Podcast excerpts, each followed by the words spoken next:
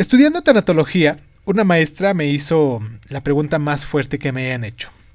Antes de decírtela, te cuento que hablamos de religiones. Un compañero mío que era ateo, otra compañera dijo que dijo ser cristiana y que le parecía lo máximo, mientras otro dijo que era católico y una más de los que estábamos en el grupo se inclinaba por el budismo. Después de esto, la maestra dijo, no hablaré de sus religiones, pero sí de Dios. La pregunta era, ¿cómo es tu Dios?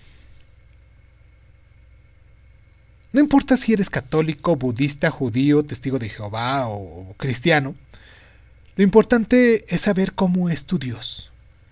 Tu Dios te habla por las noches, te escucha, te ama, te castiga, te comprende. Tu Dios es una luz, es una mujer, es negro. Tu Dios te perdona o simplemente es todopoderoso y te observa desde lo eterno. ¿Cómo es tu Dios? Ahí fue cuando comprendí que no importaban las tradiciones tan bellas que podíamos tener, sino que la conversación que cada quien tiene con Dios sea completamente independiente, ¿no? Lo importante es ver cuál es la relación que tú tienes con Él. Y si es que no existe alguna, pues podemos empezar a crearla, ¿no?